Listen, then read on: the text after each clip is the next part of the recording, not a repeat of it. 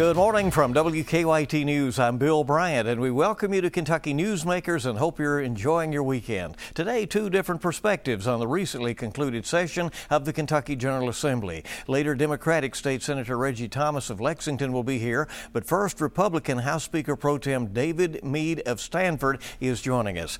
An historic surplus gave the legislature the ability to invest in raises, projects, higher education, and some new initiatives. Republican lawmakers also pushed through a conservative social agenda, including some of the tightest abortion restrictions in the country.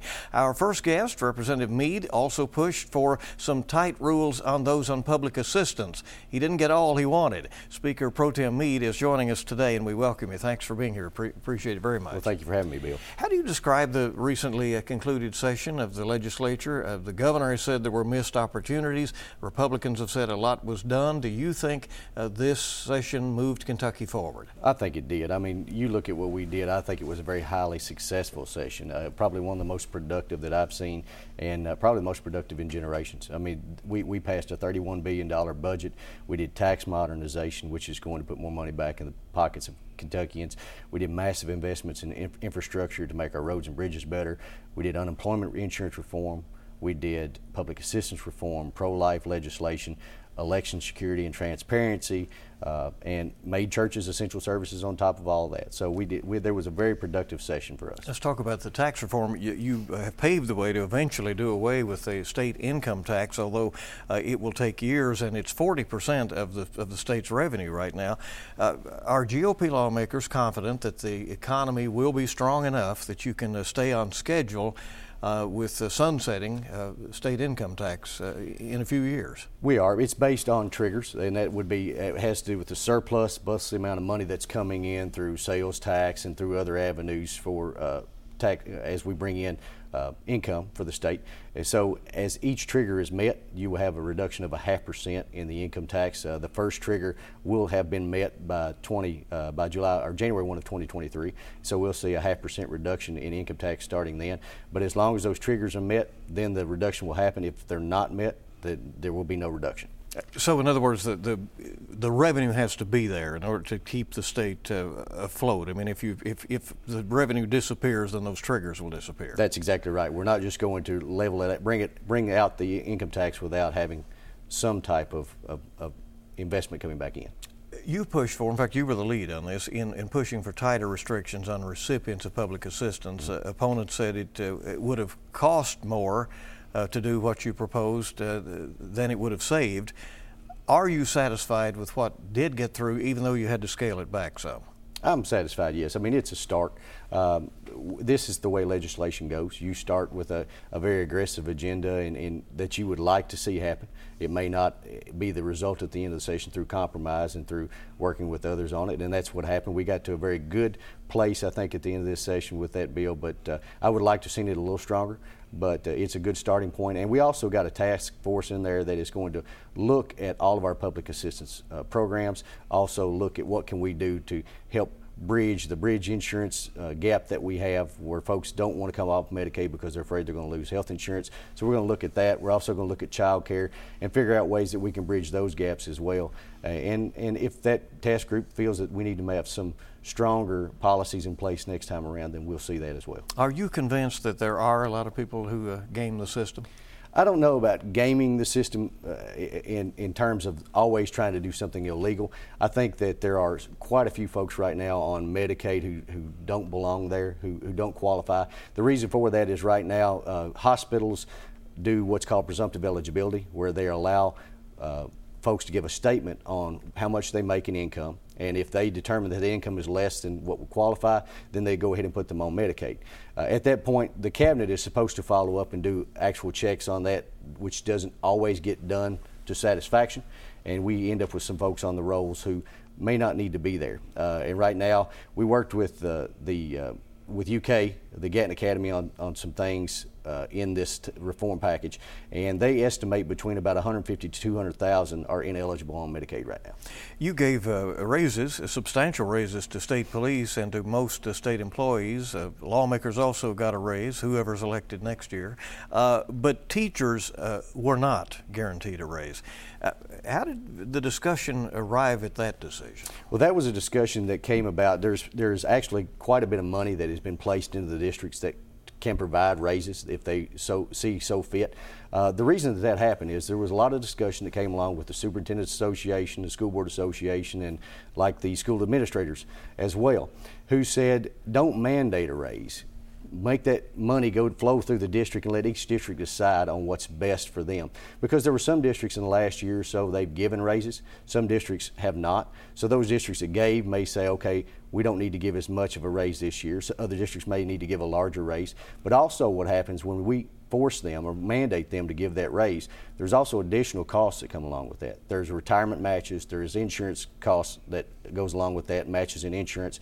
And so some of those districts that are smaller may not be able to afford those increases.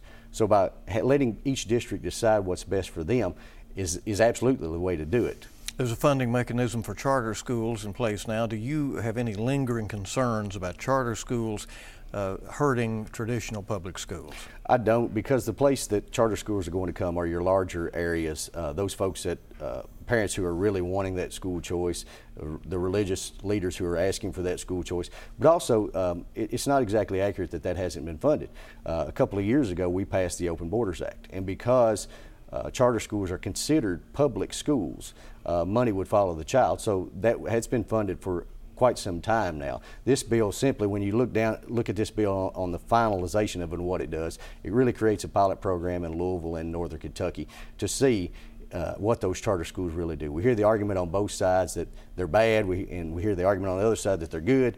Uh, and this is going to give us the opportunity to gather the data that we need to to make an informed decision on it. There were uh, several pieces of uh, conservative social legislation. The abortion restrictions are tight, virtually no exceptions.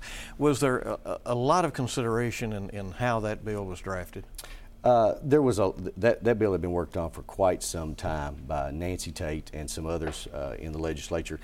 That that bill, of course, you have to look at other laws. There are other laws that exempt rape and incest. I know that was a big talking point while we were on the floor. Uh, but the bill primarily looks at uh, the, the, the the abortion pill uh, first and foremost, and because of the the Food and Drug Administration's policy changes over the last few months. Uh, now it's much easier to get that drug, uh, as easy as just getting on the internet, ordering it, and having it be delivered to your home.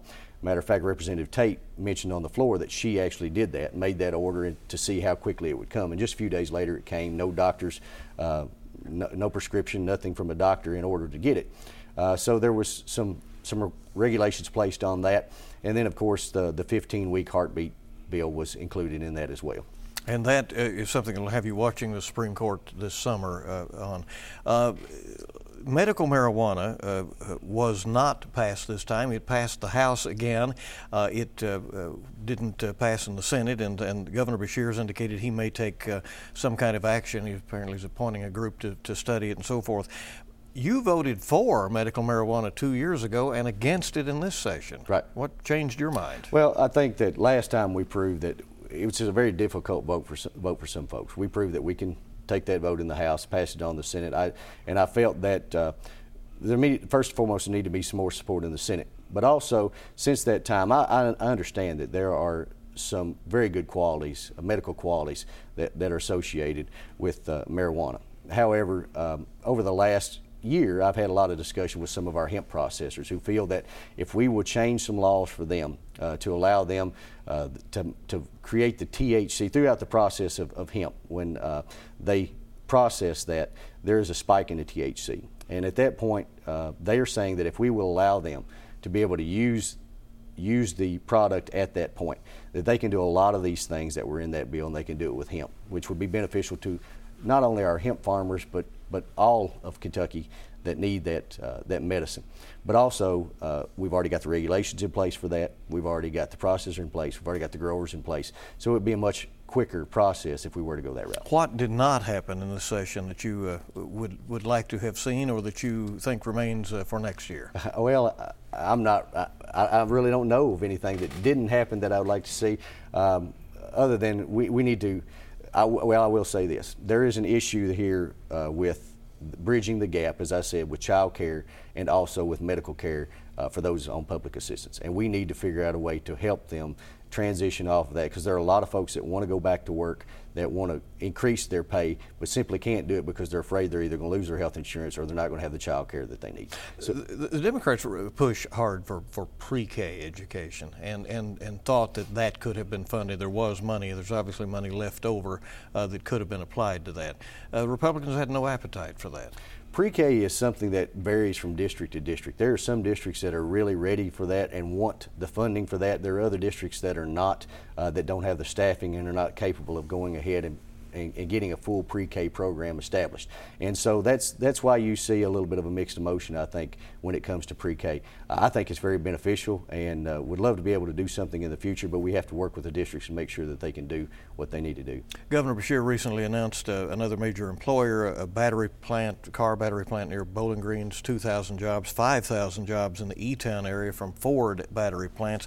Can we fill the jobs in Kentucky that uh, that, that are coming in? Well, Kentucky is filled with great people and, and with hard work ethic, and I think that we can.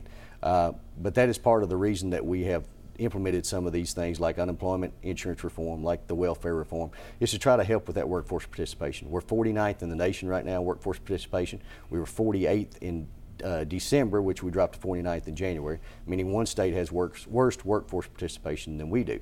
Uh, so we need to increase those numbers to get that workforce ready. Uh, that's the primary thing that folks want when they bring a, a, business to your state is they want a ready, willing, and able workforce and an educated workforce as well. And so we've got a little work to do in that area, but uh, I think by the time it's all said and done, yes, we will have the, the folks for that. Speaker Pro Tem Meade, thanks for coming. We appreciate it very well, thank much. Thank you, Bill. I appreciate it. Hope you'll stay with us on Kentucky Newsmakers. We'll get another perspective on the session from Lexington State Senator Reggie Thomas, a Democrat, when we come right back.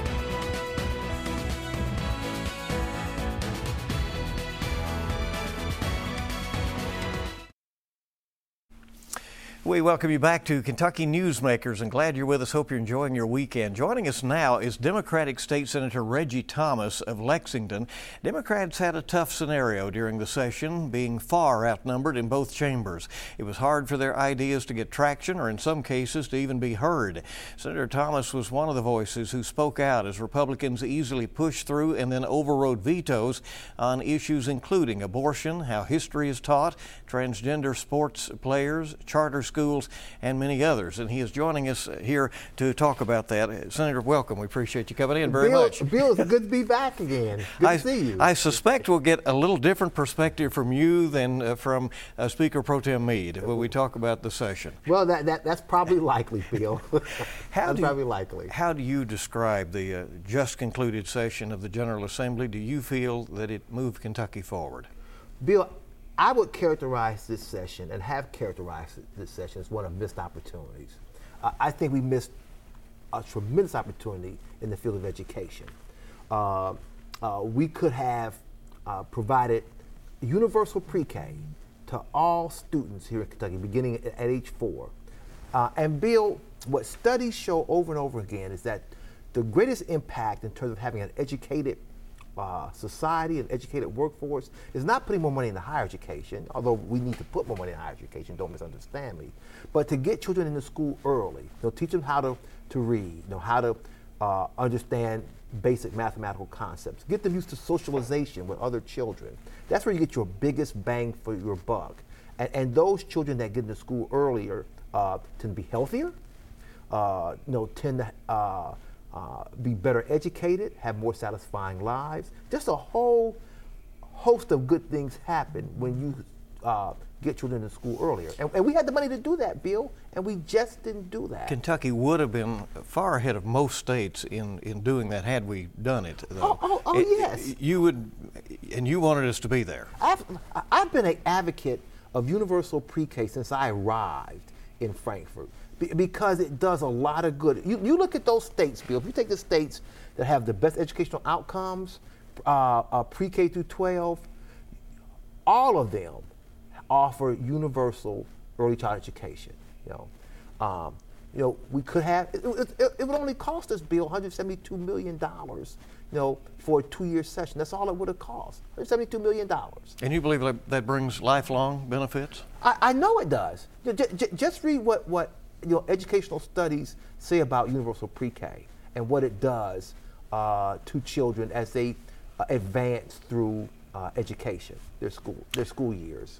Senator, the budget uh, did invest in, in raises and projects. Uh, state police got a substantial raise. Higher education did get tens of millions of dollars uh, after years of cuts or level funding. Do you think that the, the, the, spending plan was, was adequate given the revenue? If you set this issue aside that you've already said pre K? Well, Bill, you know, I don't want to be all doom and gloom there were some good things we did. Again, I, why I say we, we really missed the boat, we missed opportunities. I think the best thing we did was that we did value workers. You talked about the pay raise of 10%. We gave, we gave Kentucky State Police. You know, we gave social workers an additional 10% plus a, a, a, an increase of, of $2,400. We gave state employees 8%. And in addition to, to, to all of those workers, state police, social workers, uh, state workers. We set aside an additional 12% for the 23-24 fiscal year based upon a study that's going to be conducted by the Kentucky Personnel Cabinet about the significance and importance of each job. So that is the one good thing we did. We, we did show support for our state workers and, and, and, and valued them and gave them more money, except, Bill, except for teachers. It, it, it's like this this session, we just thumbed our noses up at teachers and said you don't, you didn't matter. We didn't give teachers a pay raise at all, even though the governor, in his budget called for a five percent pay raise for teachers. Do you think that was uh, purely political? Bill, everything we do down there is political. It has some political motivation one way or the other. So, so yes, I think it was political. Absolutely, I do. Speaker Pro Tem David Meade, uh, who uh, also appeared on this program, pushed for tighter controls on public assistance and got some of it. Uh, there was a compromise. Some of the things that he wanted did not happen in the in the eventual bill. Do you have lingering concerns about uh, the the crackdown on those who may be gaming the system, as he uh, says he's concerned about? Bill, I think that that is a an overused and underproven term.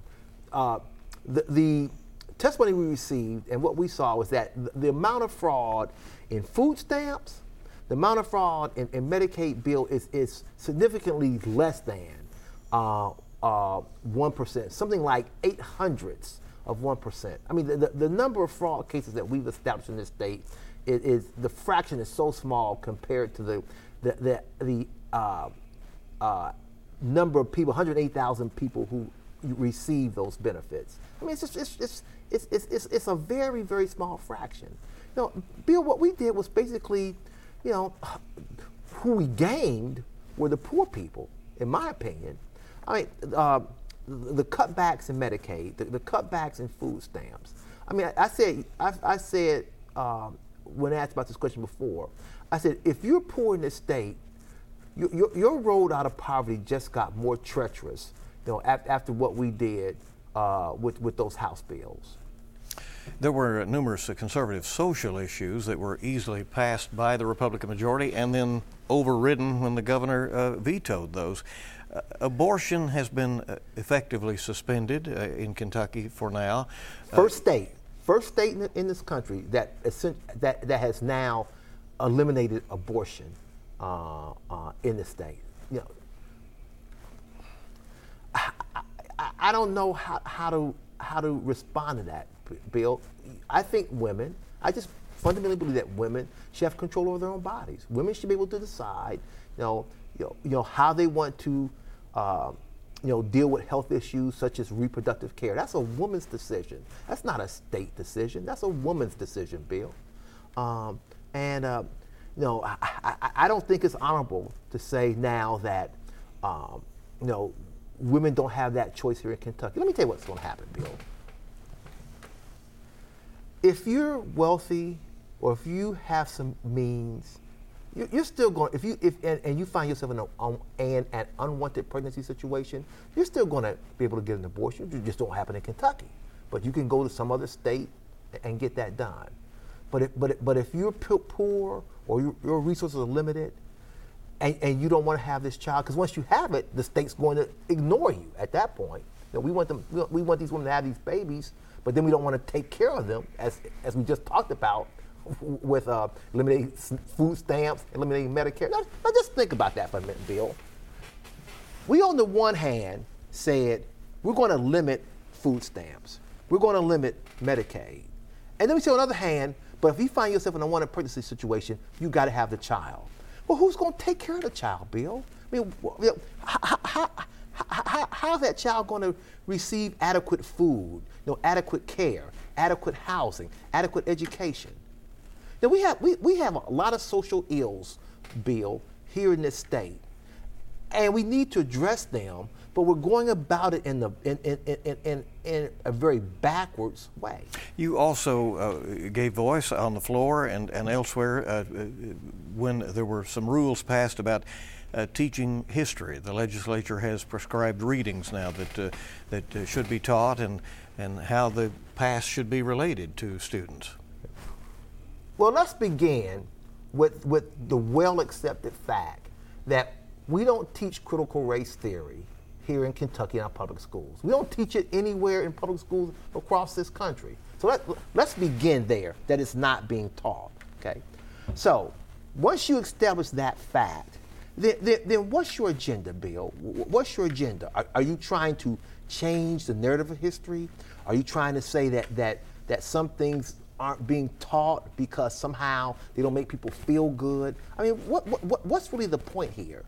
And then, Bill, what makes it really bad is that you now have a statutory curriculum that says you, are going to teach these 24 or 25 you know, different you know, books or treatises um, and give the impression that this is what has to be taught in English class or, or history class. And if you don't teach it, then, then then somehow you know you can be reprimanded uh, or uh, disciplined for doing that. I just think you have to trust teachers to teach. You know, and if you're a parent and somehow your child comes comes back home with something that's questionable, you're always free to go see the teacher and say, "Why is this being taught?" and have the teacher explain to you why the teacher is doing this. Kentucky State University uh, got financial rescue and a new board. Do you think the historically black university uh, will take advantage of this moment and, and, and right its ship? I do. I do. And, and I think to some extent that Kentucky University got, you know, has gotten um, a, a, bad rap because the, the bottom line, Bill, is that Kentucky, Kentucky State University is an accredited university. It just got accredited two years ago. You know, the, the um, Southern Association of, of Colleges and Schools that accredits you know, uh, universities, you know, gave Kentucky State University a passing grade. Said, okay, you are an accredited institution. So it's accredited. Okay. Now, it, it has some financial problems. Um, you know, part of that was administrative. I don't deny that. But part of that bill, too, is the historic underfunding that not just Kentucky State, but HBCUs across this country have experienced, you know, over, over, over decades and centuries. So uh, yes, I think Kentucky University will right its ship. I think it'll come out of out of this in, in, in, in good fashion. Not only did uh, the state give it the money to, to get out of the hole, but it gave them it gave them additional $15 million to say, you know, go forward and, and, and let's make some advancements. Senator, a very limited medical marijuana uh, bill was passed in the House. It did not, uh, uh, in the Senate, uh, get through. Uh, Governor Beshear has hinted that he may try something, uh, possibly an executive action. Are you supportive of oh, that? Oh, oh absolutely. People want it. People want it. Uh, and, and, and Bill, when you hear issues, and I, don't want to get too far ahead of you, but when you hear statements made like there aren't the votes um, to pass medical marijuana or to pass sports gaming, uh, I don't think that's really true.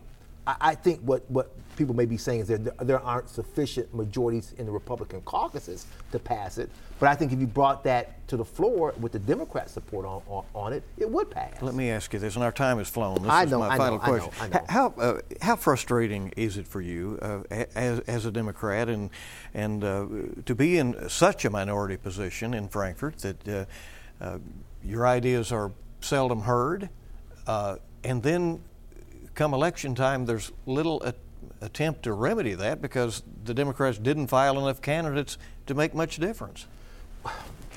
Well, Bill, let me say this, and I say this all the time. I ran for this position.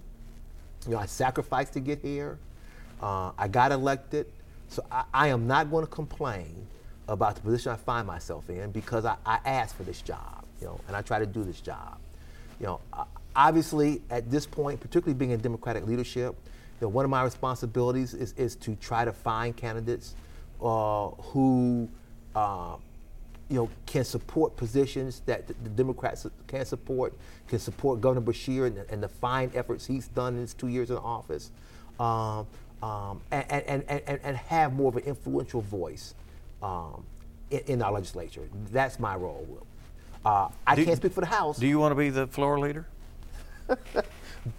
Bill, Bill, right now, my, my focus is on getting Democrats elected. I've got to get some Democrats elected, uh, state Senate Democrats elected this fall, and then we'll go from there. Senator- A- ask me, ask me again in December. Senator, thanks for coming. We appreciate all it. right then, Bill. And, and we'll take you up on it. We'll ask you in Ask, ask me again in December.